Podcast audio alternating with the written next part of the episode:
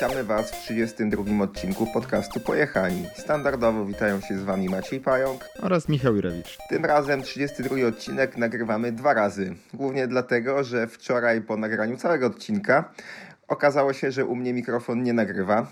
Taki up przytrafił nam się chyba drugi raz w ciągu tych 32 odcinków, więc dzisiaj odcinek 32 nagrywany 7 stycznia 2021 roku pewnie nie będzie tak spontaniczny, jakby mógł być. No ale trudno się mówi, lecimy z koksem, e, najlepszy odcinek, jaki kiedykolwiek nagraliśmy, czy kiedykolwiek w życiu nagramy, był wczoraj, niestety nie nagrany. No nic, trudno się mówi. Zacznijmy od tego, że bardzo dziękujemy naszemu partnerowi, czyli firmie 3Biker, która wspiera Fundację Pomba i nasze szkolenia od zeszłego sezonu, a przy okazji wspiera także nasz podcast. Więc yy, przy okazji na przykład współpracy z nimi, to już na pewno wiecie, że możecie kupić fajne koszulki pombowe z dwóch serii, ale także możecie na profilu facebookowym 3Bikera, czy w zasadzie Freebikera przeczytać informacje i posty o technice jazdy, które przygotowujemy dla nich i one później na ich bloga trafią finalnie. Więc to jest taka, takie pierwsze przypomnienie. No i oczywiście zapraszamy do zapisywania Cię na nasze szkolenia techniki jazdy. Kalendarz szkoleń już dawno opublikowany, nawet można powiedzieć, że pierwsza część sezonu dość mocno obłożona, więc jak ktoś myśli o wzięciu udziału w szkoleniach wcześniej niż później, to warto nie zwlekać i się, zapisza, i się właśnie zapisać jakoś na dniach. Przejdziemy takiego dopowiedzenia o hamulcach, które ja stworzyłem, czyli o tych shigurach, shimurach, czyli połączeniu klamek Shimano z zaciskami i przewodami Magury, bo ostatnio trochę o nich rozmawialiśmy.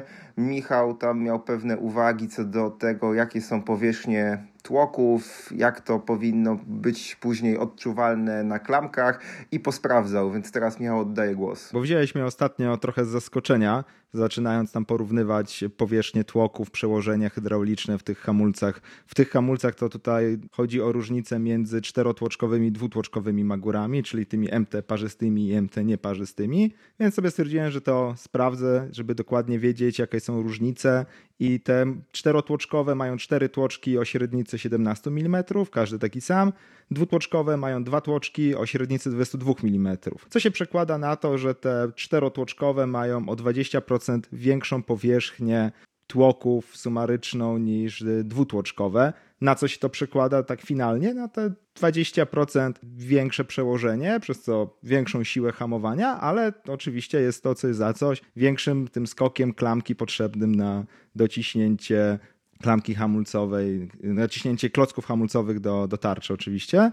I tutaj no, w poprzednim odcinku wspomniałeś, że tej różnicy nie było odczuć ani wcześniej na magurowskich klamkach, ani teraz na szymanowskich, że tak realnie tego się nie, nie czuło, ale no różnica, różnica jest. No, ja się zacząłem zastanawiać w takim razie, dlaczego jest to nie, nieodczuwalne, bo że gdzieś to się no, musi gubić. Jest parę takich czynników, które powodują, że ten krótszy skok tej tylnej klamki, tylnej, bo tam masz ten dwutłoczkowy założony o mniejszym przełożeniu e, zacisk, no, mniejszym przełożeniu cały hamulec, cały układ, bo zacisk ma mniejszą powierzchnię tłoków. No ale przez to, że on jest z tyłu, no to przede wszystkim jest bardziej taki, no, ten gumowaty, bardziej rozmyty jest ten punkt naciśnięcia klocków na, na tarczę, ponieważ ponieważ no, jest dwutłoczkowy, dwutłoczkowe są zawsze bardziej gumowate w odczuciach od czterotłoczkowych. Dodatkowo dłuższy, dłuższy przewód hamulcowy też jest też taki no, gumowaty, nie jest idealnie sztywny.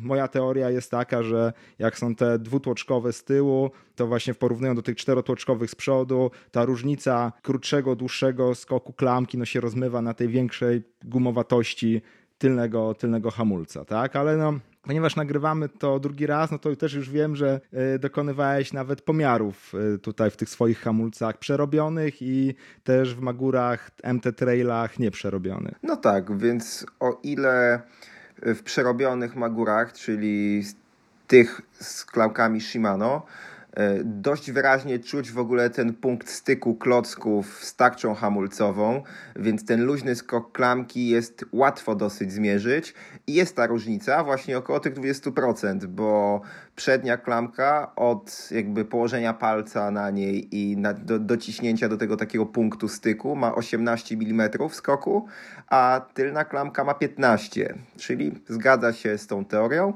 E, ale już w Magurach tych oryginalnych MT Trailach, czyli nieprzerobionych, no tej różnicy nie byłem w stanie wyczuć, ale zakładam, że nie dlatego, że jej nie ma, tylko po prostu ten punkt styku jest dużo mniej wyczuwalny po prostu w tym układzie magurowym. Nie ma tego takiego, no, takiego twardszego punktu, w którym, w którym to można wyczuć, w którym momencie klocki dotykają już tarczy.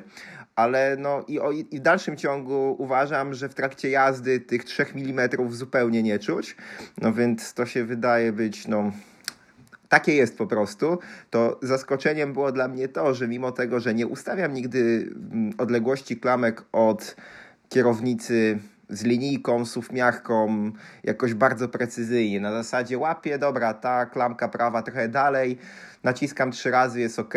To okazuje się, że co do milimetra miałem ustawione odległości klamki, więc tutaj z jednej strony wyczucie odległości tak w tym położeniu zero w sumie jest bardzo precyzyjne, przynajmniej dla moich palców i mojej percepcji, ale już naciskanie nie, no to, to taka ciekawostka dodatkowa. A właśnie jak ustawiasz klamki, jak żeby równo łapały? Na zupełnie odsuniętych, czy już na, na, znaczy odsuniętych, na tych takich no właśnie w pozycji zero, jak nie hamujesz, jak są odpuszczone, czy żeby równo jak są naciśnięte? W pozycji zero, jak nie hamują. Kładę palcy, po prostu sobie dotykam, patrzę, czy są równo. To jest raz i dwa naciskam, ale ten, ten nacisk jest i tak na tyle różny między zawsze przednią a tylną klamką, że tego nie biorę pod uwagę, jak je ustawiam. No i myślę, że to jest też cały tutaj klucz tego, że te, nawet jak są te 3 mm mierzalne, to są niewyczuwalne, no bo jednak operowanie przednim a tylnym hamulcem no jest zupełnie inne, tak? No zupełnie inaczej ciśniemy na przód, inaczej zupełnie ciśniemy na, na tył. To jest już tak różne, że te 3 mm na nic nie, nie wpływają, bo i tak musimy zupełnie inaczej pracować jedną i drugą dłonią, jeśli chodzi o obsługę hamulców.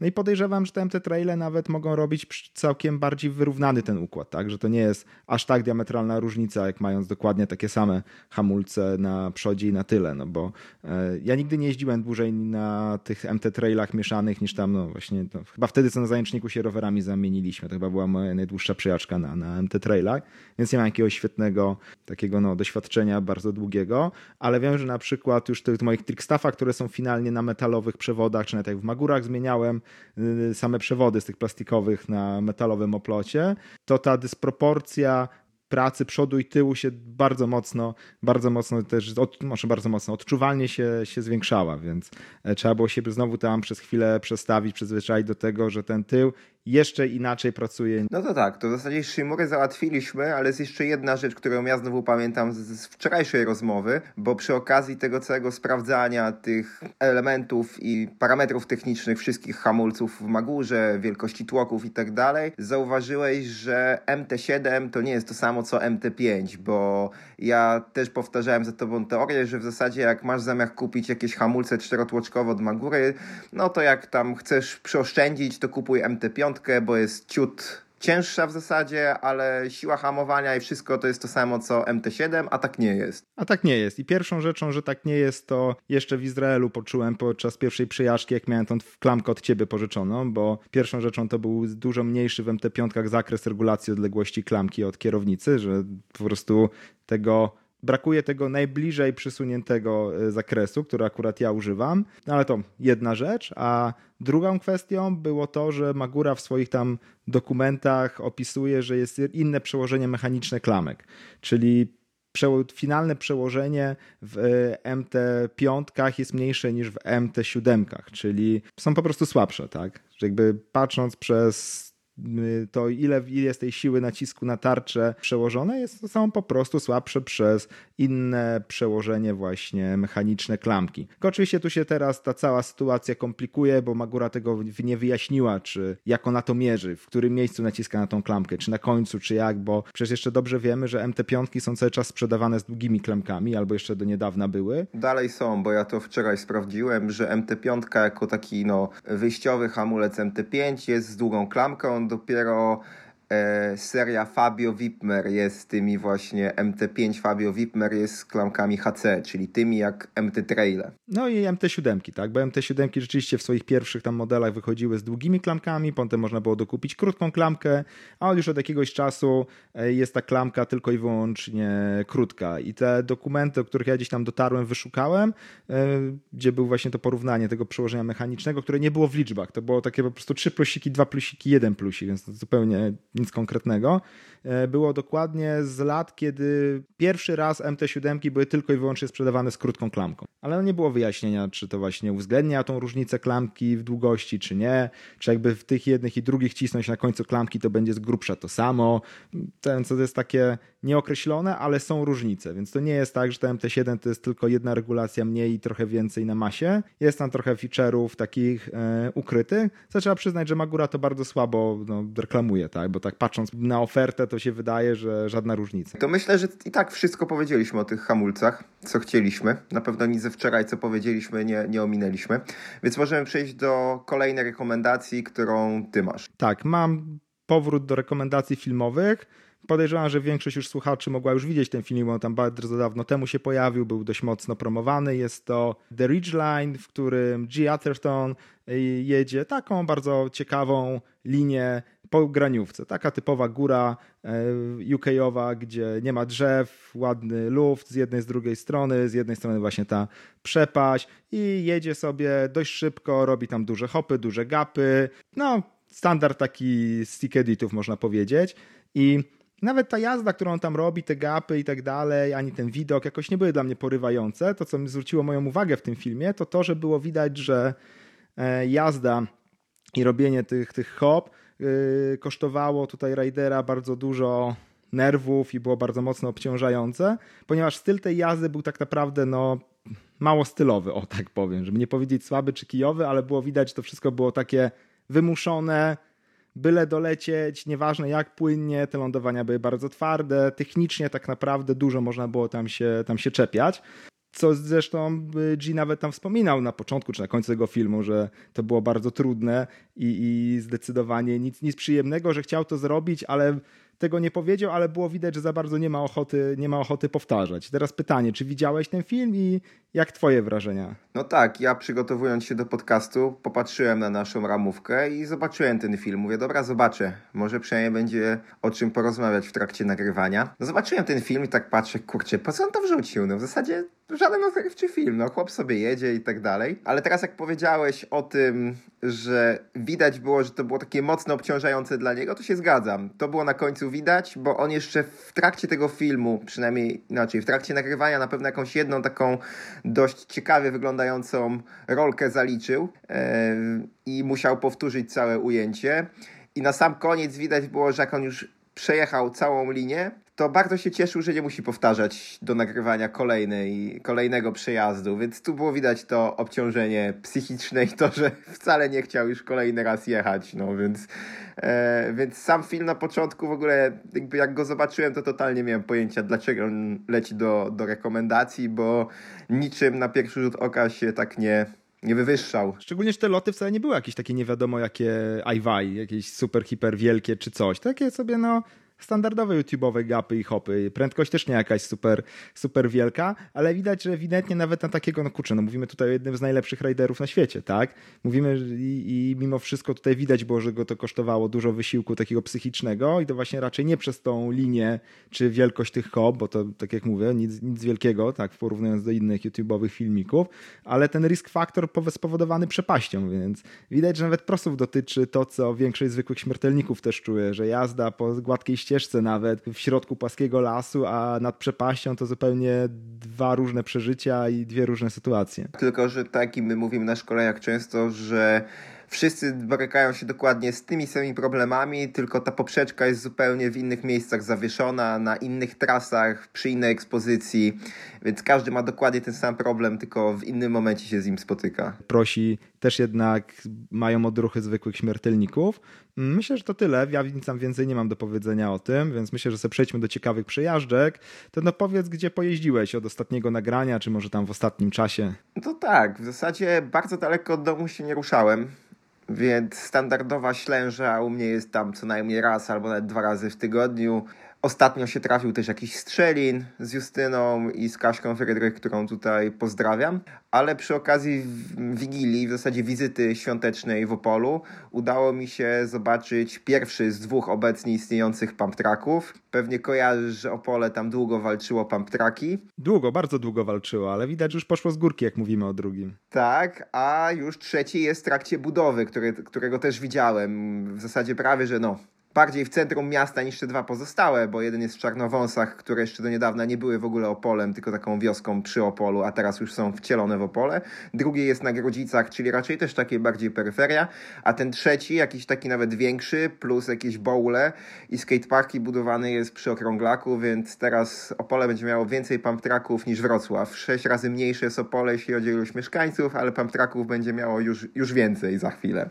Chociaż w Wrocławiu też coś tutaj się nowego buduje. Ale wracając wracając właśnie do przejażdżki, byłem na pump tracku, mm, który jest zbudowany przez Velo Projekt. Nie jest za duży, ale jest naprawdę bardzo fajny, skoczny, ma dość wysokie garby i jest takim bardziej stylu naszego pump tracka, tego w Świeradowie, który zbudowaliśmy i na którym się dobrze jeździ na rowerze górskim. Ja akurat byłem na dirtówce, którą pożyczyłem ostatnio i też stąd moje teraz takie no e, powinowactwo do różnych pump tracków i, i chęć odwiedzenia każdego w okolicy. No i przede wszystkim ten w Opolu ma na krótkiej pętli ma w ogóle trzy takie bardzo wyraźne, fajne miejsca do skakania, do których nie trzeba mieć strasznie dużej prędkości, w przeciwieństwie na przykład do Pamtraku czy Pamtraka no, we Wrocławiu na Hermanowskiej czy na wzgórzu Andersa we Wrocławiu. Na tych Pamtrakach te hopki trzeba naprawdę nakarmić prędkością mocnym wybiciem, a te w Opolu były takie przyjemne. Nie trzeba było jakoś strasznie się napędzać, a bardzo fajnie wybijały w górę, bardzo fajnie niosły. No i wydaje się, że ten Pamtrak tak przed chwilą wspomniałem, jest naprawdę też niezły na rower górski, bo te garby są na tyle wysokie, że na górskim nawet z zawieszeniem pełnym powinno się dobrze tam pompować, więc e, no więc naprawdę polecam. Ten w Opolu, na Gruzicach, Veloprojekt, super pump track. Fajnie, że jest jakiś nowszy, a taki bardziej, mm, nazwijmy to intensywny, bardziej nawet pod rowery górskie, ponieważ no te mm, asfaltowe pumptraki miały to do siebie, że były takie no, robione na wszystko, na deskorolkę, rolkę i, i cokolwiek i przez to one były no, dość mocno wygładzone, przez to na rower górski, czy tak ogólnie były no, mało intensywne, żeby fajne do takiego po prostu lajtowego pompowania, lajtowo się dokręca kółka, ale trudno jakieś takie, no dużo trudniej jest skakać, tak, że jak ktoś sobie z tym aż tak dobrze nie radzi, to trzeba się naprawdę bardzo, bardzo mocno postarać. A jak jest taki bardziej lotny, e, taki bardziej w stylu właśnie jakichś kopanych ziemnych pumptraków oddolnych, tak jak, tak jak choćby tutaj ten nasz Świeradowie,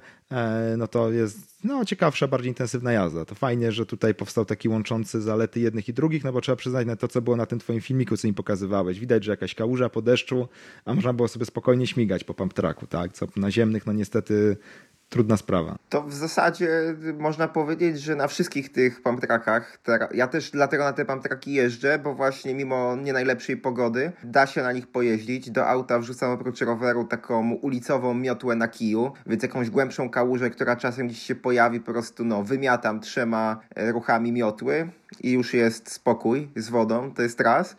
E, a druga rzecz, że w zasadzie każdy pump track jest trochę inny. Nawet budowane przez te same firmy typu BT Projekt, czyli nie wiem, Andersa i we Wrocławiu i w Trzebnicy, to są ta sama firma, a pump i tak się, i tak się na tyle różnią, że każdy ma jakiś taki swój charakter. I to jest też spoko, no, że, że one nie są takie zawsze od sztancy dokładnie taki sam, mm, albo identyczne jakieś sekcje się powtarzają. W zasadzie, w zasadzie tego nie da się moim zdaniem za bardzo zauważyć. Każdy, jak, każdy z nich jakąś tam ma taką niepowtarzalną, niepowtarzalny charakter. I wszystkie są asfaltowe te budowane, te trzy nowe w Opolu też. Tak, to znaczy szczerze mówiąc nie kojarzę pump tracków takich wybudowanych z jakichś budżetów obywatelskich albo e, ze środków miejskich, czy tam po prostu samorządowych, żeby one były ziemne. Jak ktoś taki pump track zna, no to fajnie by było, jakby nawet podesłał, ale ja nie kojarzę. No zdarzały się jeszcze te z takich modułowych prefabrykatów, jak jest w Mieroszowie i ostatnio podobno też taki właśnie w Świdnicy stanął, czyli stosunkowo niedaleko Mieroszowa ale myślę, że ten asfalt finalnie, on rzeczywiście się sprawdza w kontekście miejskich inwestycji. No, widać, że jest trwały, bo w większości te pump już są, już stoją chwilę.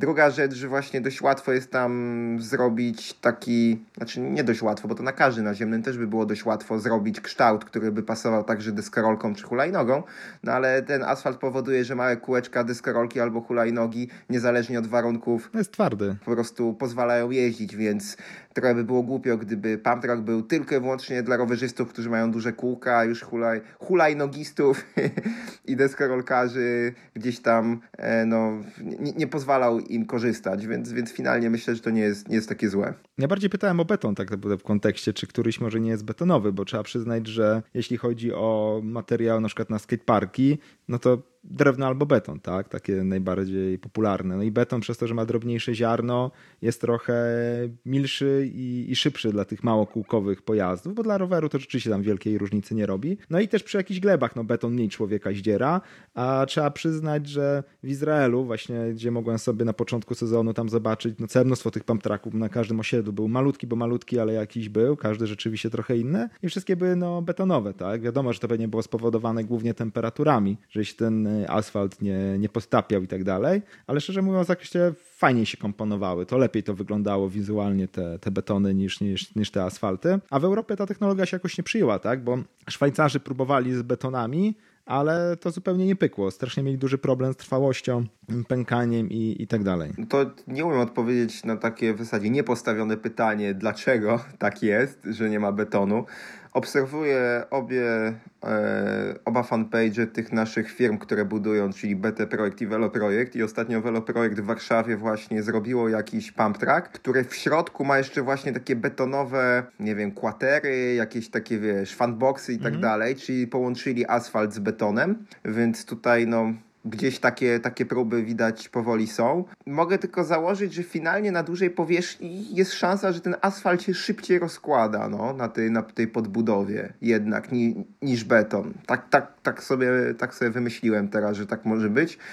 No bo bowle są robione z betonu, nie? Ale one wymagają, okej, okay, każdy bowl przed budową jest, jest dobrze uzbrojony, ma dużo stali i tak dalej a asfaltowe pumptraki mają w zasadzie podbudowę, tam wiesz, kamienną, odpowiednio wyszejpowaną i później już jest lany asfalt, więc szczerze mówiąc myślę, że jest dużo szybsze po prostu. To w skrócie też tańsze, czyli to pewnie jak z drogami. No. Działa, a tańsze i, i tyle. Okej, okay. no więc... Yy jeśli chodzi o pump to pewnie jeszcze coś opowiem, jak przejdziemy do naszych przewidywań i oczekiwań na przyszły sezon, bo, bo mamy coś takiego dzisiaj w ramówce i w zanadrzu. A teraz możesz Ty powiedzieć o swoich ostatnich ciekawych przejażdżkach, bo wiem, że to nie będzie tylko jedna. Tak, to będą dwie przejażdżki, które skutkowały potem tym, że za dużo nie pojeździłem ostatnimi czasy, że jakoś tam w miarę świeżo po opublikowaniu poprzedniego odcinka byłem dwa razy na rower. Za pierwszym razem no sobie pojeździłem w terenie, pojechałem tam na jakąś y, świeżą trasę w okolicach tam Sępiej, Sępiej Góry i tam po zjechaniu tą trasą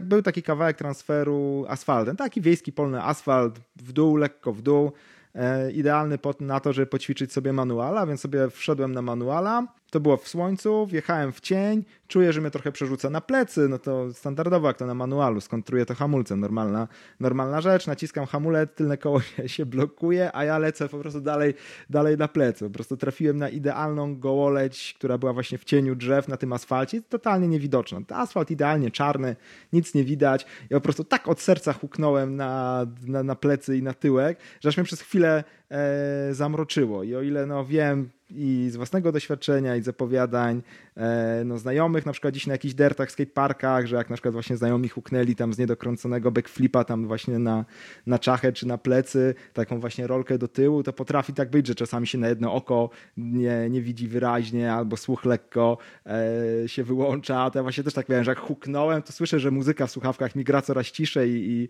i coraz bardziej szaro przed oczami, to nawet szybko tam wysłałem wiadomość do Agnieszki, że jakbym się za 5 minut nie, nie odezwał, to niech pode mnie podjedzie jedzie. E, no ale tam oczywiście po dwóch, trzech minutach przeszło i sobie samemu wróciłem do, do chaty, zabolałem tyłkiem. Jedyna zaleta taka, że po prostu było tak ślisko i taka gołoleć, że nawet jak huknąłem z tych tam 30-40 km na godzinę na te plery, przejechałem tam sobie kawałek po tym asfalcie, tymi plecami, to no, było na tyle ślisko, że nawet sobie gaci nie podarłem, więc to jedyna, jedyna zaleta tego.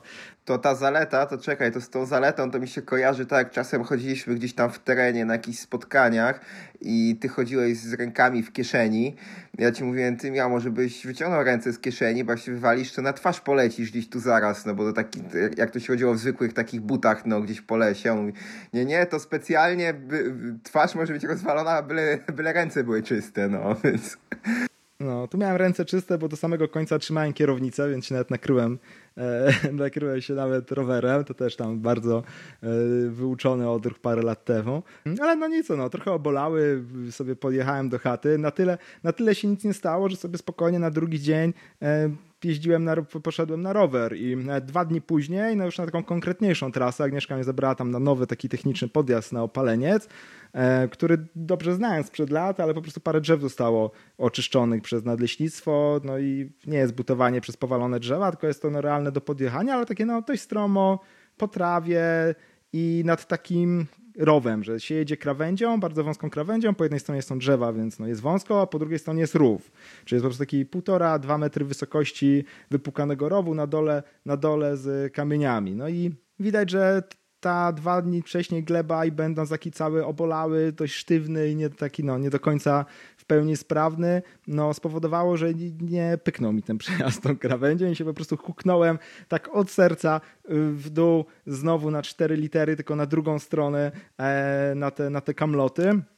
Najlepsze jest to, że uderzyłem przed ramieniem i właśnie tyłkiem w te kamienie i tam trochę pobluzgałem, że, że jeszcze bardziej mnie wszystko boli teraz po tej, po tej poprawce. No ale sobie no tam zjechałem już do chaty, już tam nie, nie przedłużałem. Najlepsze było to, że wieczorem to mi nadgarstek z kolei, tylko że lewy, a nie prawy e, zaczął boleć od tego uderzenia w, w przedramię. No tak, że mnie to tam wyłączyło na kilka dni, na kilka dni z jazdy, ale no, jak zawsze się nic nie stało, więc E, więc spoko. Teraz tylko tego taka opowieść. Morał z tego taki, żeby jednak dać się zaleczyć i jednak jak się jeszcze nie jest w pełni sprawnym, to sobie pójść pojeździć po jakichś tam lightowych singlach, a nie atakować e, techniczne rzeczy jeszcze podjazdy. Więc wiesz, najgorsze z najgorszych, jeszcze jest ten risk factor nad, nad tym rowem. Więc czasami może, można sobie dać trochę na wstrzymanie. Ale jechałeś na swoim rowerze, tak? Tak, normalnie na swoim.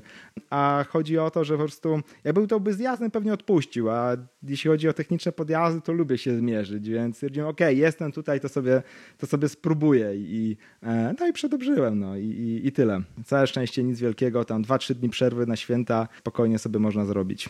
Okej, okay. no to tak, kwestie rekomendacji ciekawych przejażdżek mamy za sobą.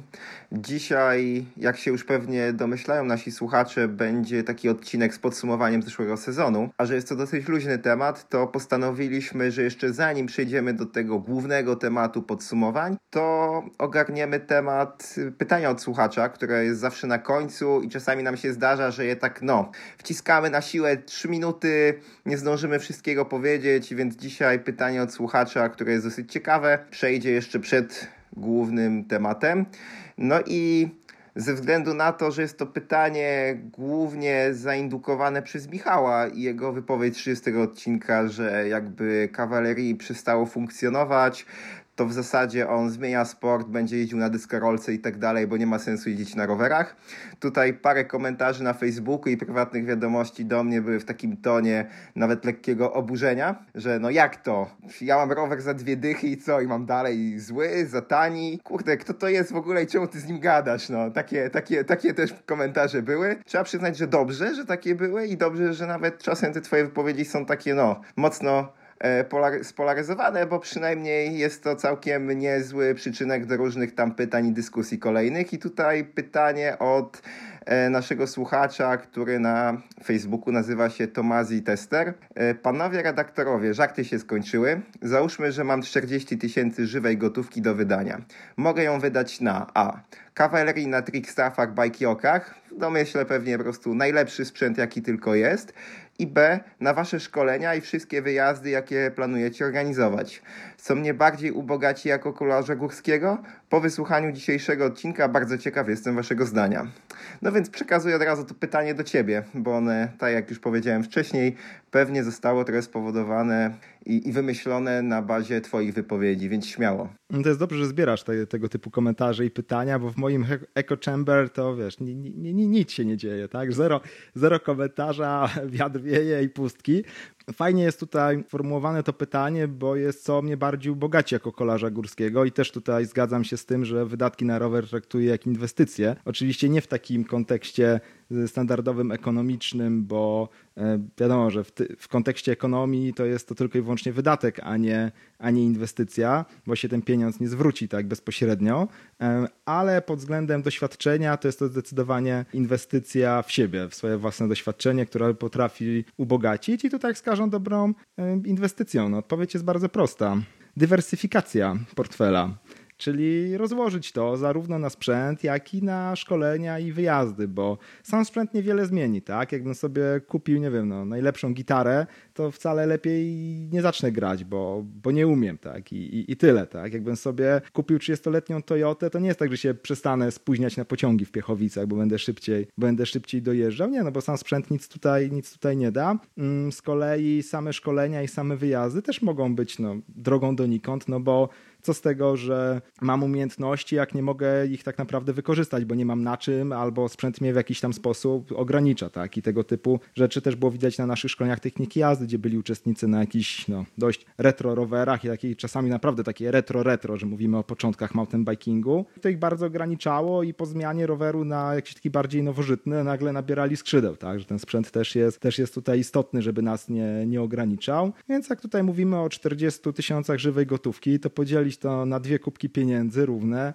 połówka na rower, połówka na, na szkolenia i wyjazdy. I no to jeszcze pytanie, czy te 40 tysięcy tutaj na rok na przykład, a w przyszłym roku na przykład byłoby drugie 40 tysięcy do wydawania na rower, to wtedy można byłoby się zastanowić, że może no 25-30 w tym sezonie na rower, który tam posłuży parę sezonów, na wyjazdy w tym sezonie 15 czy tam 10, ale potem znowu 40 w następnym. No, ale to już tam nie. Załóżmy, że mamy 40 na tu i teraz, to ja bym podzielił mniej więcej po połowie, zależy jaka tam jest oferta e, na sprzęt i zdywersyfikował tutaj te nasze doświadczenia, zarówno sprzętowo, jak i właśnie wyjazdowo, wyjazdowo-szkoleniowo. Trudno jest tutaj doradzić coś bardziej konkretnego. Myślę, że o ile twoja metafora z gitarą była dla wszystkich bardzo dobrze zrozumiała, to metafora z 30-letnią Toyotą dla niektórych może być mm, dość e, niejasna, więc możesz tylko naprowadzić naszych słuchaczy. Wpiszą sobie Tofu Tax w jakiejś wyszukiwarce internetowej od razu zrozumieją o co, o co chodzi. Oczywiście to jest tak pół serio, pół, pół żartem. W ogóle to, całe to pytanie pasuje idealnie do, do, tutaj do tego nawiązania i to futaksu, ale to już nie, to, to, za dużo bym musiał opowiadać, a to co najważniejsze to, to, to chciałem przekazać, tak? że, ten, że sprzęt musi iść za naszymi umiejętnościami i zdecydowanie no, umiejętności są ważniejsze niż sprzęt, no, ale jeśli nie możemy wykorzystać tych umiejętności z powodu sprzętu, to też to idzie, idzie droga donikąd. To też pytanie na przykład, kiedy inwestować w sprzęt, może być, no odpowiedzią może być na to, jak na przykład sprzęt nas ewidentnie ogranicza z jakiegoś takiego powodu jak awaryjność, tak? No bo jeśli każde wyjście na rower się kończy wracaniem z kołem w ręku, z urwaną przerzutką, no to choćby nasze najlepsze umiejętności i motywacja w końcu, no, w końcu padnie, tak?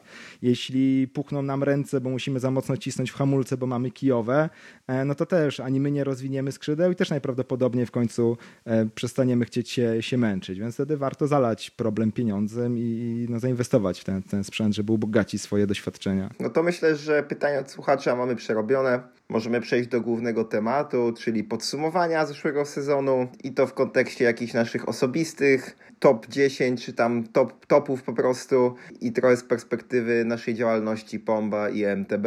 Więc od razu pytanie do Ciebie. Jak oceniasz zeszły sezon, który przynajmniej w moim mainstreamie i, i tym, co widzę na Facebooku czy Twitterze, no jest określany jako dobrze, żeby ten rok się już skończył, dobrze, że go już nie ma i że w ogóle do kitu źle i tak dalej. Mm, no też czytam tego typu komentarze u siebie na, na przykład na Twitterze czy w jakichś artykułach, ale z własnego takiego osobistego punktu bardzo egoistycznego stwierdzam, że to był jeden z najlepszych sezonów, ale jak nie najlepszy w ogóle sezon, jaki, jaki miałem do tej pory i rowerowo i osobiście, w ogóle po prostu świetnie.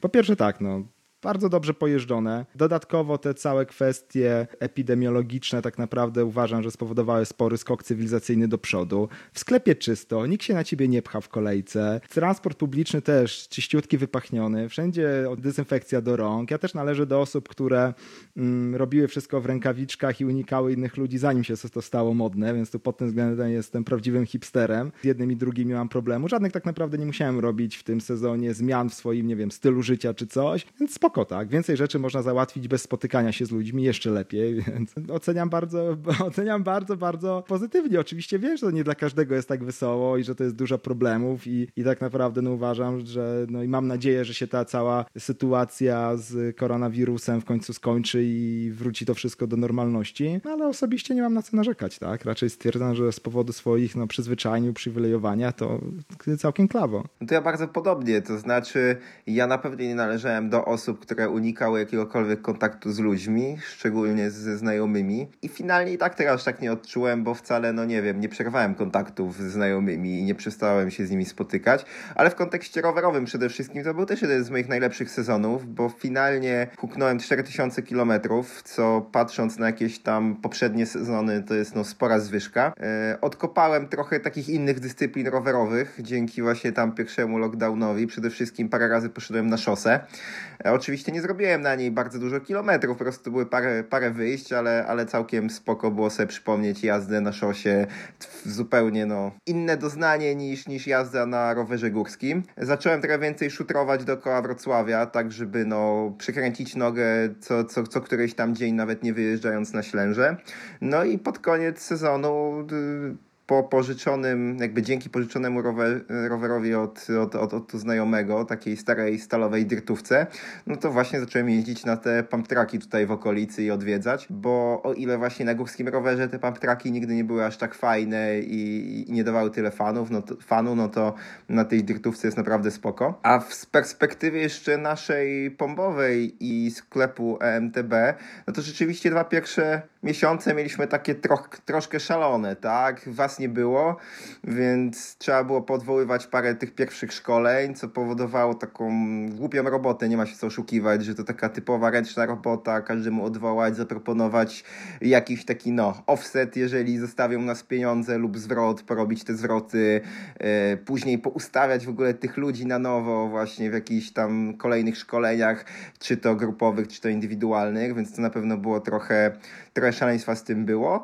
no ale później od czerwca trzeba przyznać, że już szło wszystko no, z takim mocnym rozpędem i było widać, że ludzie trochę mniej wyjeżdżają za granicę, szukają rozrywki czy pewnej aktywności u nas, więc tutaj Świeradów przeżywał całkiem niezłe oblężenie, a przy okazji my, jeśli chodzi o szkolenia, bo nawet teraz na, na kolejnym, w kolejnej turze manualem przez zimę znowu pojawiły się takie, no ciężko się było u was zapisać, no więc ten sezon tak naprawdę całkiem niezły. Można też, tutaj może dopowiem jedną rzecz, jeśli chodzi o z perspektywy takiego kurortu turystycznego, jakim jest Świeradów, bo dużo się słyszy e, w mediach takich mainstreamowych, że ta cała sytuacja no to spowodowała bardzo duże straty w turystyce i, i, i tak dalej. Pewnie gdzieś tam spowodowała te straty na jakichś wyjazdach zagranicznych czy coś, ale jeśli chodzi po prostu o ilość osób, która przyjeżdżała właśnie tutaj do Świeradowa, to zdecydowanie był to sezon najbardziej ludny, jaki, jaki pamiętam. Owszem, dla, na przykład dla dużych hoteli to tam było widać, że są raczej pustki w porównaniu do poprzednich sezonów,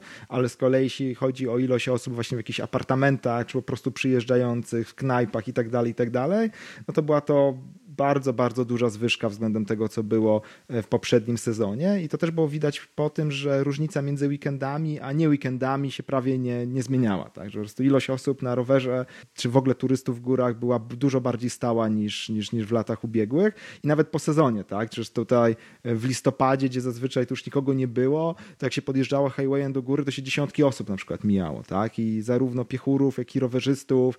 Oblężenie turystyczne było bardzo duże i zwłaszcza rowerowe, co tu dużo mówić. No, widać, że boom, ten boom na rowery, a zwłaszcza rowery górskie, był tutaj no, ewidentnie widoczny. Tak? Nie jestem w stanie oczywiście tutaj żadnych liczb przedstawić konkretnych, ale tak no, na to, co się widziało, no to, to był to duży, duży przyrost. A jeszcze z perspektywy naszego sklepu tutaj, no może trochę w mniej różowych barwach, można by było oceniać zeszły rok.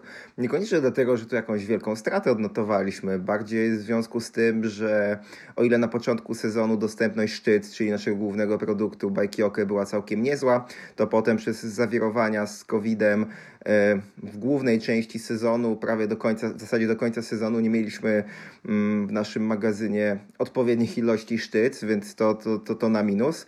No i dość taka smutna informacja, jeśli chodzi o trasty, które w zeszłym roku zaczęliśmy no, sprowadzać do Polski, czyli te amortyzatory pantografowe. Yy, oni niestety na początku pandemii zawiesili działalność i mimo tego, że amortyzatory są naprawdę świetne, no to do dzisiaj tej działalności nie odwiesili, więc można powiedzieć, że COVID trochę ubił taką innowację w MTB, na którą ja osobiście dość mocno liczyłem, że ona. Nie, nie, nie, wierzyłem w to, że ona w ogóle e, wypchnie standardowe amortyzatory, ale liczyłem, że ona się jakkolwiek zacznie gdzieś tam troszkę no, rozpychać łokciami i wchodzić w taką widoczną część MTB, że, że, że to się będzie pojawiać na trasach. Na razie się u nas tylko pojawiło. Jak trochę więcej o tym powiem, jak przejdziemy do rozczarowań tego zeszłego sezonu.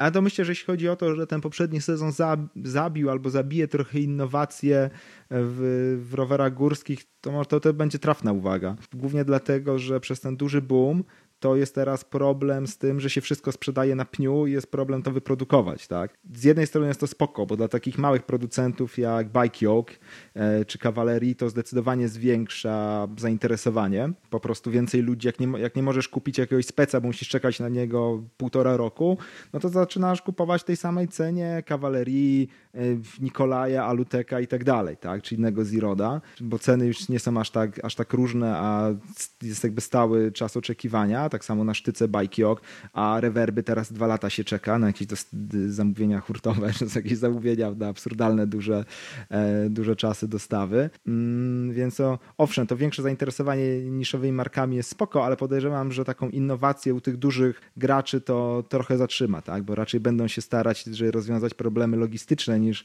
to, żeby coś tam kombinować z, z produktami. No ale oczywiście no, pożyjemy, zobaczymy. Okej, okay. to takie podsumowanie ogólne od, od, zeszłego sezonu zrobiliśmy. Przejdźmy do naszych topów. Tutaj wyszczególniłeś kilka kategorii, w których y, sobie no najlepsze z najlepszych tras, części, akcesoriów wyłonimy. Więc możesz zacząć. Najlepsza wycieczka, trasa, pętla, przejażdżka zeszłego roku dla ciebie to? Mm, oczywiście z Izraela, oczywiście Bodeda Deluxe. To jest tak, że Raham w wersji Epic przedłużony o grań wszystkich grani trochę startował, ale nie, Bodeda. Bodeda, bo pomimo, że jeździłem ją wielokrotnie, 8-10 razy byłem na niej, e, zawsze była idealnym takim kompromisem pomiędzy walką o przeżycie, a płynną jazdą. Zawsze były miejsca, w które chciałem sobie spróbować przejechać na czysto i na te kilka przejazdów tylko raz się udało całość zrobić na, na czysto, a przy tym świetne widoki, w niektórych miejscach duży risk factor, który dodawał dodatkowego dreszczyku emocji i nawet to, że trzeba było gdzieś mniej więcej w połowie butować dość konkretnie z, z rowerem na plecach przez 15 minut, e, to i tak to tej oceny nie, nie zaniża. No, owszem, bez tego byłoby fajniej, ale nawet z tym trudno się mówi, trochę trzeba było się powspinać, ale cała reszta zdecydowanie to, to wynagradzała. To była taka pętla, o ile dobrze pamiętam, około 40 km, zajmowała dobre 5 godzin, czy coś w tym stylu. Do, jako pamiętam, jako top po prostu wszystkich tras obecnie, jakie, jakie jechałem. Powiedzmy, że spokojnie jest w top 2, w top 3 e, mojego rankingu wszechczasów, więc bezsprzeczny lider poprzedniego sezonu. No ja tych zagranicznych wyjazdów w zeszłym roku nie miałem za dużo. W zasadzie chyba moje zagraniczne wyjazdy e, rozpoczęły się w Czechach i tam dokładnie zakończyły. Bardzo ograniczony teren mam, e, jeśli chodzi o przejazdy, wyrobienie tych czterech 4000 km na rowerze. No i w związku z tym tak naprawdę o ten top 1 mm, rywalizowały dwie trasy nawet nie wycieczki, tylko trasy. E, Złoty widok BC w Szklarskiej Porębie, o którym już tutaj mówiliśmy w jednym z odcinków i Polski Zielony ze Swreka w Świeradowie.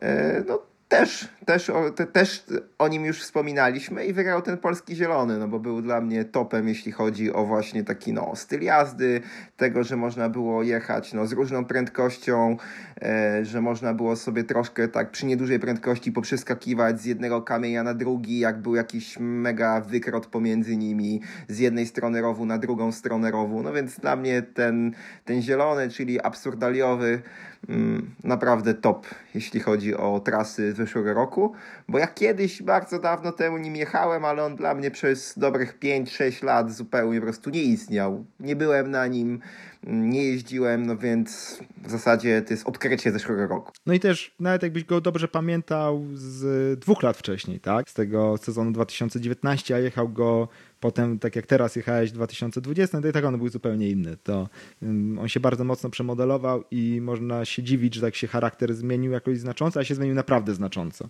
A jeszcze miesiąc przed tym, niż ty go jechałeś, to w ogóle był nieprzejezdny. Te e, ulewy, które tutaj były wiosną i potem w połowie e, sezonu, no bardzo mocno wpływały na stan tych szlaków górskich i zupełnie się zmieniał niektórych, bo to niektóre są takie, że jedynka to jedynka, zawsze losuje bardzo dobrze, a niektóre po prostu czasami wylosują słabo, czasami dobry los wyciągną. Ale ten sezon w ogóle był świetny pod kątem e, tak naprawdę tras, no bo e, tak, Złoty Widok BC, e, plus te inne trasy takie grabione w Szklarskiej Porębie. Mm, tutaj w Świeradowie nowe trasy, nowe ułożenia tych tras, więc całe mnóstwo e, świetnych nowych tras, nowych, nowych wycieczek, więc tutaj pomimo, że u mnie lider był jeden, ale jakby gdyby nie ten wyjazd i 8 tygodni w samym mailacie, to, to tutaj ranking musiałby się trochę dłużej pozastanawiać, którą trasę wybrać sobie jako numer jeden, więc to tylko i wyłącznie właśnie kwestia tych, tych izraelskich tras spowodowała, że nie miałem tutaj problemu z, z wyborem i zastanawianiem się, e, co wybrać. Okej, okay, przejdźmy do kolejnej kategorii, najlepsza nowa część rowerowa. Dobra, najlepsza część rowerowa, tak? Tutaj miałem znowu dwa typy, które były bardzo, bardzo blisko siebie i się zastanawiałem, czy trickstaffy, e, Maxima hamulce, czy błotniki Madhagery i stwierdziłem,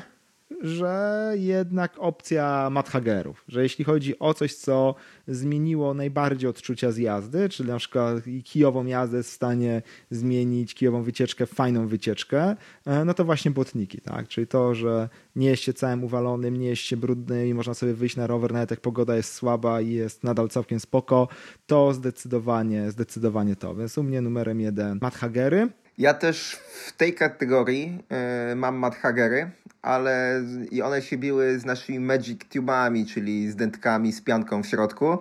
I o ile Matt to jest coś, co w zasadzie też zmieniło bardzo mocno jazdę i, i, szczególnie w trakcie szkoleń, jak jest zła pogoda albo w ogóle chęć wyjścia na rower, jak jest ta pogoda nie najlepsza.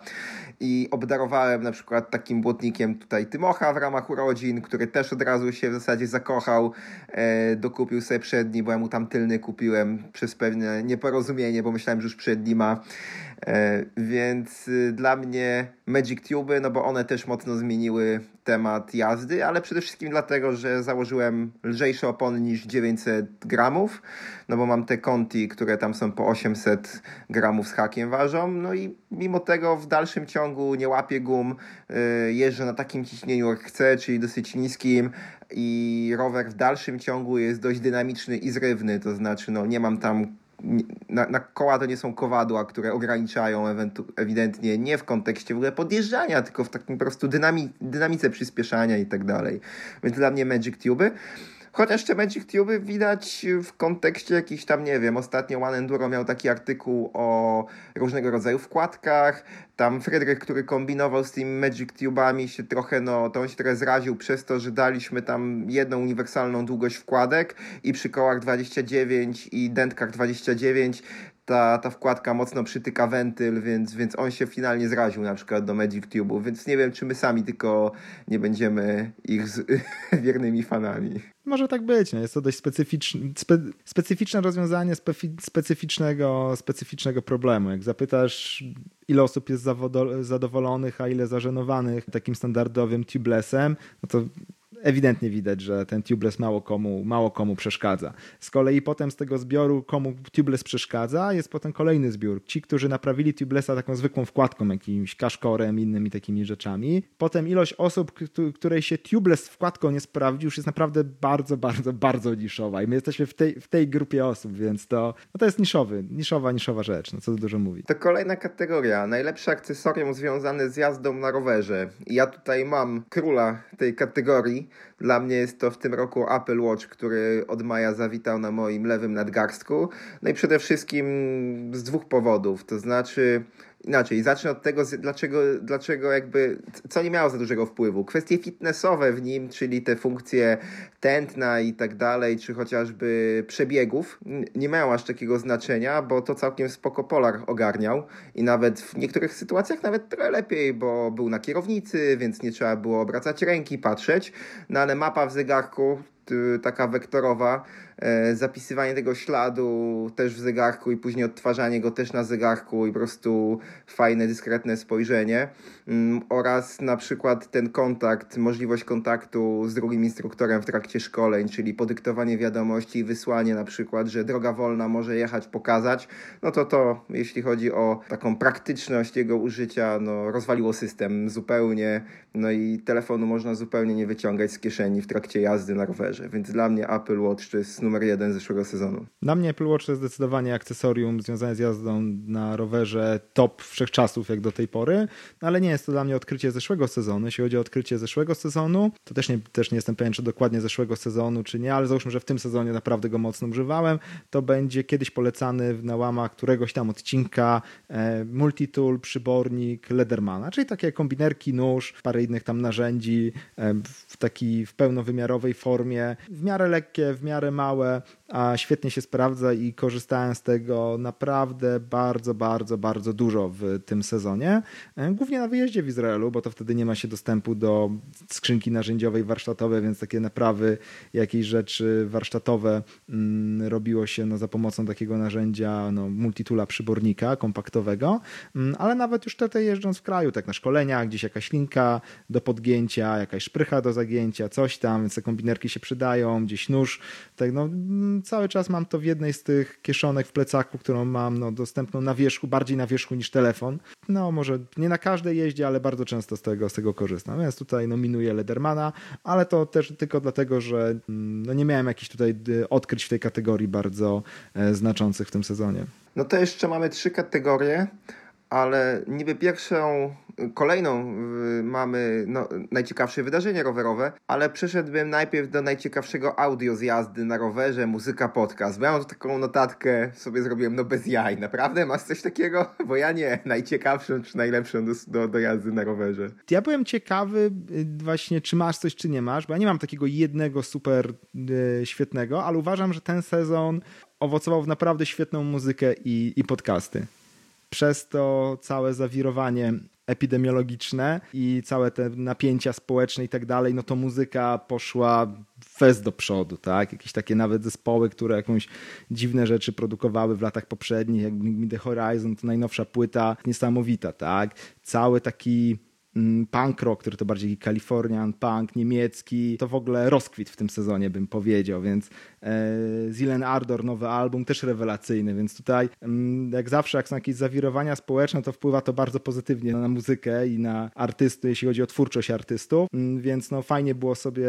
to, to, to zobaczyć, więc jest dużo, mam nowych płyt e, właśnie z tego sezonu, nowych nagrań, które słucham jak jeżdżę na rowerze i sobie to bardzo chwalę, tak. Jeśli chodzi o pod, też, no, podcasty, no rozkwitły w tym sezonie, z różnych powodów. To nawet na polskiej scenie przecież się pojawiło dużo profesjonalistów nagle wydających podcasty i, i, i tak dalej i jest tego więcej do słuchania. Mm, też nie jestem w stanie sobie wybrać jakby jednej, jedynej rzeczy, e, ale no, po prostu dużo nowych, nowych produkcji, więc po prostu byłem, wpisałem tę kategorię, bo byłem ciekawy, czy może ty masz taką jedną, jedyną, albo może czy w ogóle odczułeś ten wzrost jakości e, w muzyce i w podcastach. Nie, zupełnie nie odczułem tego, to znaczy po prostu standardowo jak co roku ileś nowych płyt sobie dodałem do mojej biblioteki do słuchania, ale nie widzę takiego nagle wzrostu, że w tym roku to dodałem, nie wiem, 10, a nie 5 płyt, tak? Albo że dużo więcej podcastów zacząłem słuchać. Nie, raczej nie. Owszem, pewnie mógłbym jakieś nowe tytuły podać, ale, ale nic takiego, co by tutaj nagle było jakimś game changerem. Okej, okay, to przejdźmy do najciekawszego wydarzenia rowerowego, bo ja się zastanawiałem nad tym, to znaczy przede wszystkim nie nad tym, czy brałem w jakimś udział, bo można by uznać, że oprócz szkoleń rowerowych naszych nie brałem w żadnym e, udziału, ale może było jakieś, które widziałem, wiem, że się odbyło i tak dalej. No i też się nie odbyło, to znaczy o,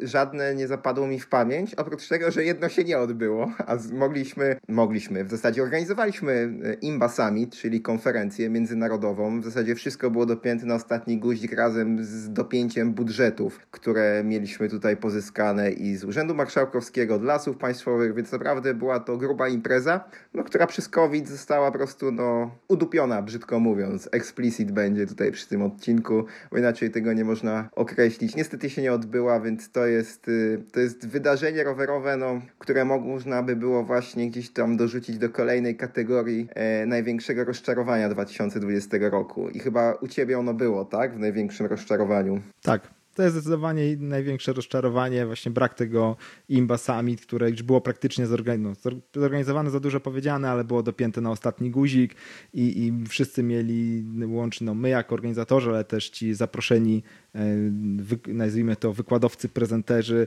też mieli tutaj bardzo... Mm, no, dużą chęć przyjazdu do, do Polski i podzielenia się swoimi doświadczeniami. No szkoda, po prostu, po prostu szkoda, szczególnie, że to nie jest tylko taka rzecz, że moglibyśmy się, nie wiem, no, pochwalić, że zorganizowaliśmy e, European MTB Summit w, w Polsce, mm, ale to też mogło trochę by zmienić tutaj podejście do pewnych rzeczy związanych ze zrównoważoną jazdą na rowerze górskim, e, bo najprawdopodobniej dużo osób by mogło zobaczyć, że nie wszystko musi wyglądać tak, jak u nas wygląda. Tak? Że pewien przyjęty model działania e, nie jest jedynym, jedynym słuszny i można niektóre problemy na różne sposoby rozwiązać.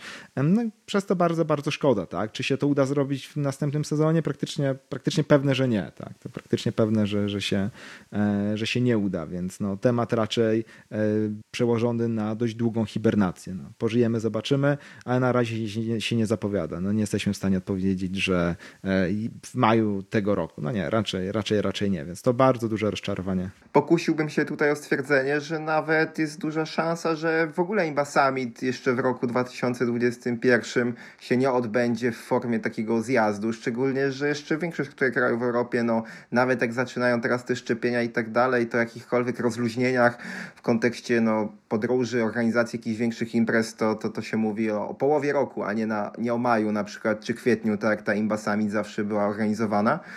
A powiedzieliśmy, że w zasadzie już prawie, że zorganizowaliśmy, no bo jeżeli w marcu wszedł lockdown, no to my na dwa miesiące przed w zasadzie mieliśmy już prawie wszystkie rzeczy dograne na ostatni guzik i kwestia była tylko jakichś takich bardzo, no, dotarcia ostatnich szczegółów, jeśli chodzi o taką logistykę, więc, więc tutaj, no, wielka szkoda, no ale niestety tak się dzieje. Ja za to mam inne największe rozczarowanie 2020 roku. Obsługa klienta w Roze.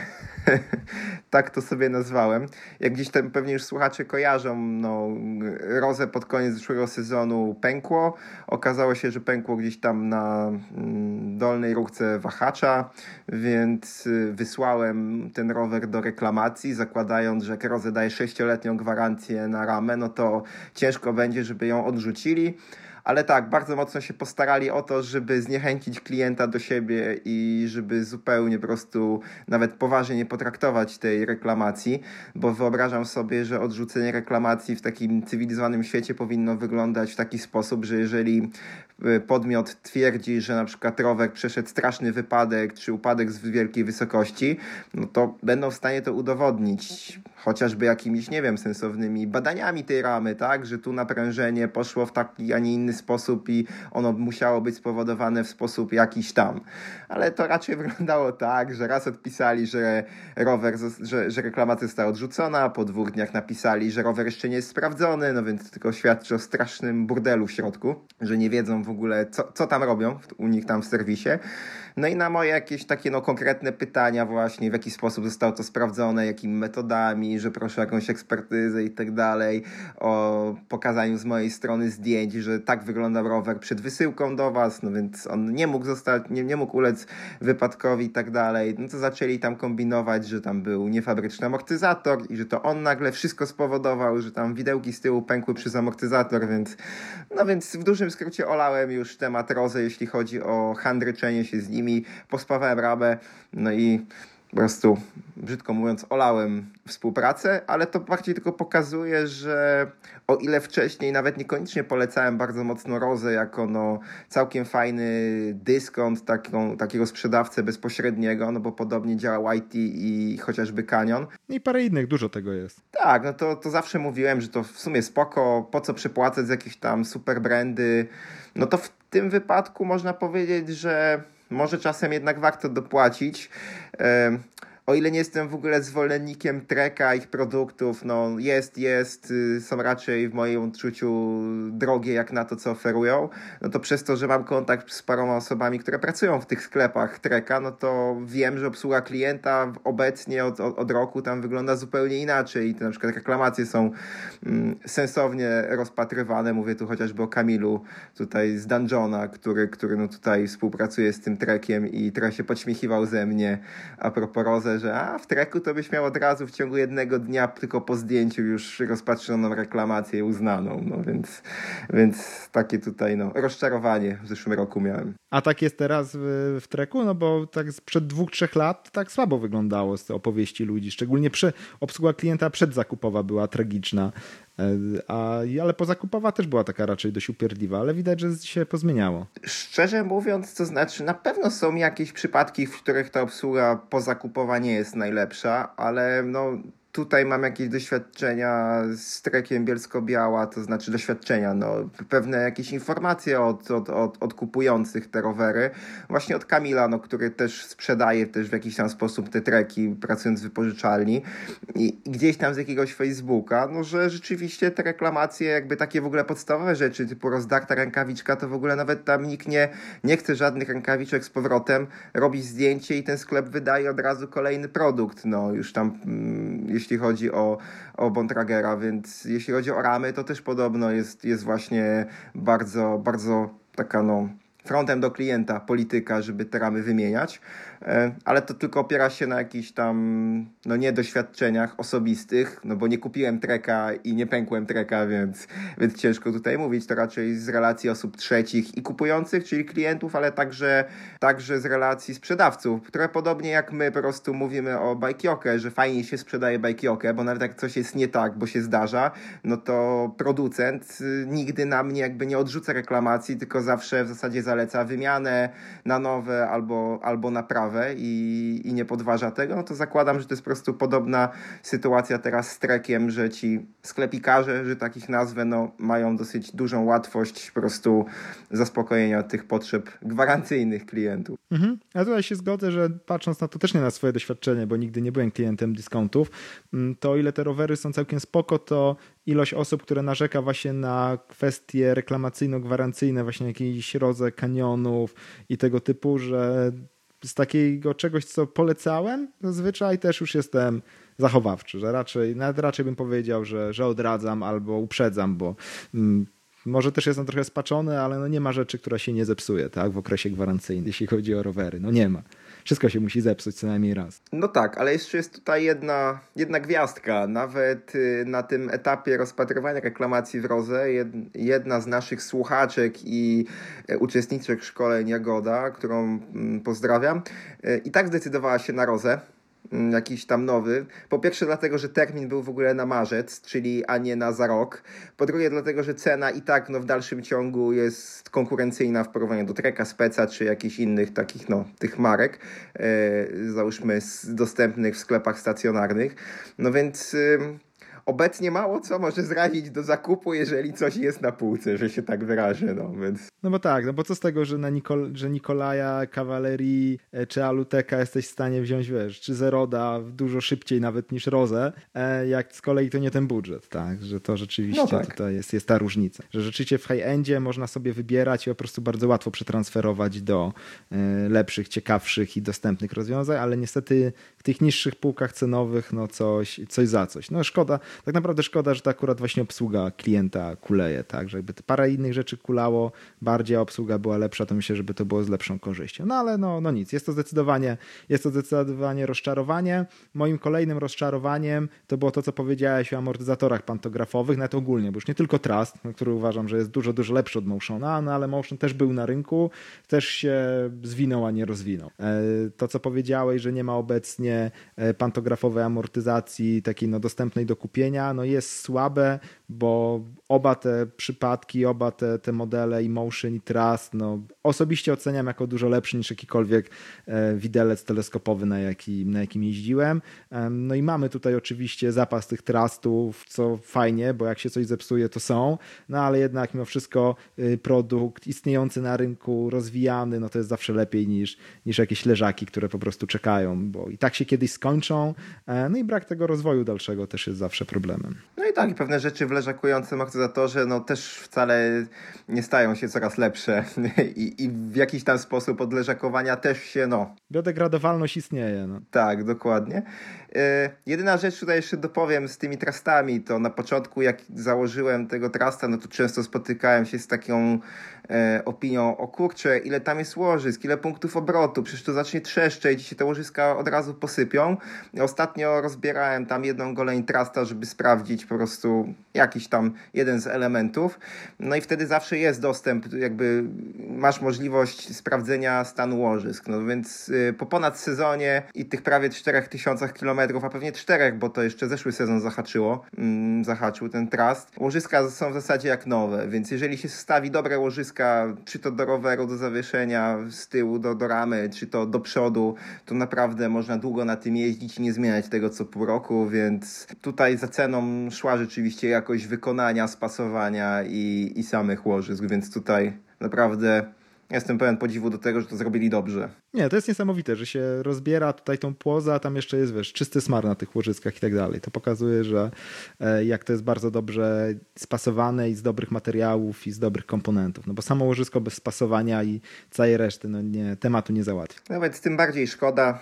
Liczę, że może jeszcze będzie, będą jakieś kolejne podrygi, może bardziej udane tego typu innowacji. No to prawda. Myślę, że prędzej czy później tak. No, pożyjemy, e, pożyjemy, zobaczymy. No, ja tam na razie trzymam kciuki za rozwój w skrzyniach biegów, bo tutaj się dużo dzieje, no bo też Shimano, tam już co kiedyś rozmawialiśmy, e, ma jakieś e, no, patenty, które może opublikuje, ale kawalerię figir, tak? Tutaj E, z Valeo z, ostatnio opublikowali, że, że współpracują nad połączeniem silnika elektrycznego ze skrzynią biegów na jeden taki zintegrowany moduł. Wygląda to naprawdę bardzo, bardzo interesująco. Ile, o ile nie jestem tutaj docelowym klientem tego rozwiązania elektryczn, elektrycznego, to i tak widać, że jest w tym progres. Tak? Widać w tym pewne rozwiązania, e, że ta skrzynia biegów jest tam bardziej zaawansowana niż to, co jest w tych normalnych rowerach, więc po prostu tutaj liczę na to, że pewne te rozwiązania przejdą do, do tych zwykłych gearboxów więc to, to jak już tutaj przejdźmy z tych rozczarowań do, na, do nadziei i oczekiwań na przyszły rok, to tutaj właśnie ten postęp w skrzyniach biegów, no myślę, że jest tuż tuż. Myślę, że, że tutaj zobaczymy pewne rzeczy. Ale teraz powiedziałeś, że oni pracują. Ja zrozumiałem, że tu już w zasadzie była taka no, premiera, launch produktu, jak, jak oglądałem ostatnio tą prezentację, że oni to zaraz zaczną sprzedawać i, i pokazują, co już mają. No tak, no pracują w sensie nad, wiesz, nad, nad, nad produktem cały czas, tak? Nie jest tak, że oni, nie wiem, sprzedali patent, licencję i tyle. Oni są jakby zaangażowani nie tylko, wiesz, jakby w projekt i już ich to nie interesuje, tylko w rozwijanie tego produktu i tak dalej, więc oni są jakby no, na, całym, na stałym kontrakcie z Valeo. No to super, to trzeba przyznać, że super, chociaż powiem szczerze, że tą prezentację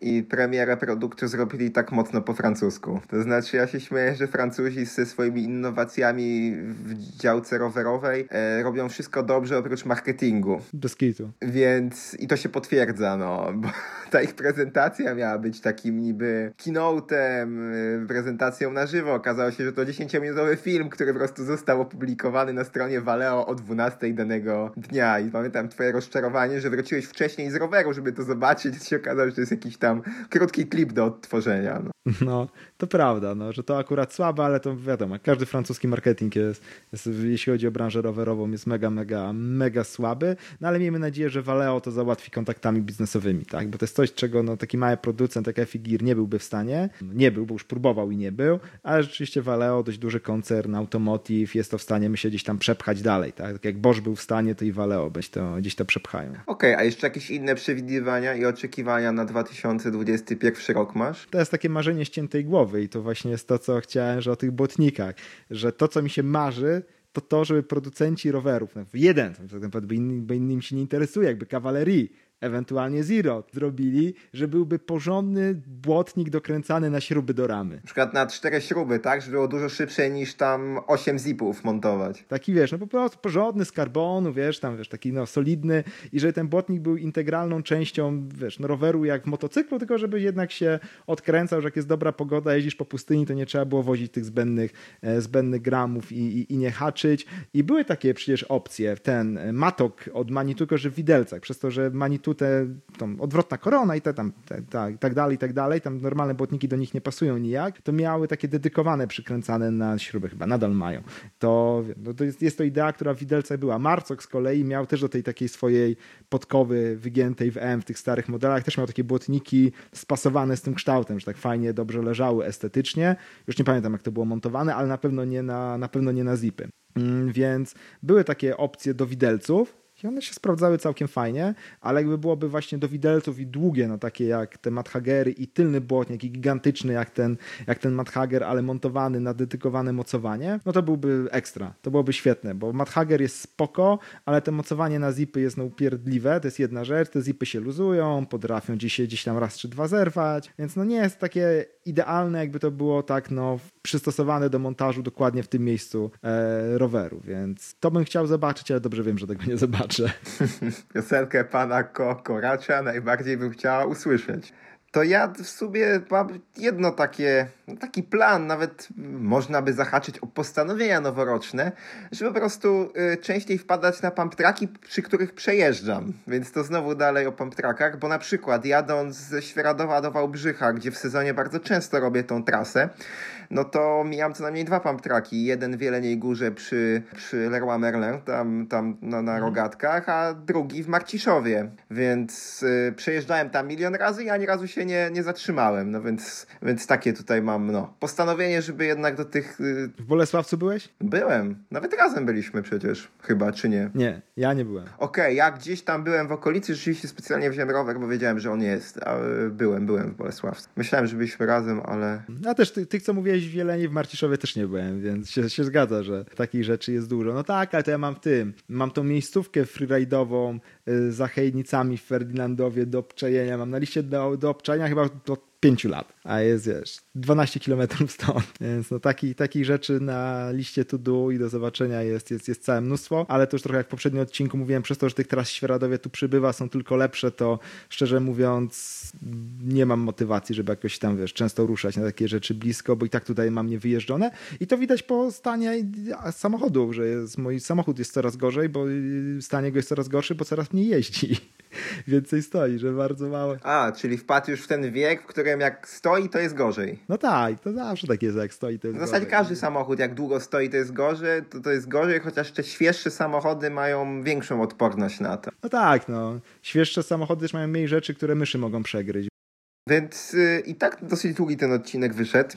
Obawiam się, że jestem pełen obawień, że nie złożysz go za szybko. No niestety. Trzymam kciuki, że, że złożysz go jednak szybciej niż później, żeby on był jakkolwiek aktualny i był na początku jeszcze roku, dwa, nowego roku. I tyle no. W zasadzie do, dobrnęliśmy do końca. Wydaje się, że mimo, że był to powtarzany odcinek, aż tak strasznie nie wyszedł, ale to się okaże, jak będziesz składał, jak dużo będzie wycinania, a spontaniczność to wy już sami ocenicie, czyli wy nasi słuchacze. Standardowo, jeżeli nie jesteście na rowerze, to niezależnie jaka jest tam pogoda, po prostu wyjdźcie pojeździć, kupcie butniki i jakkolwiek po prostu prze, przewietrzcie nogę. Żegnamy się z Wami i do usłyszenia w kolejnym odcinku. Na razie, cześć. Na razie, cześć, do usłyszenia, do zobaczenia na ciepłowatych trasach, jakie są teraz w tej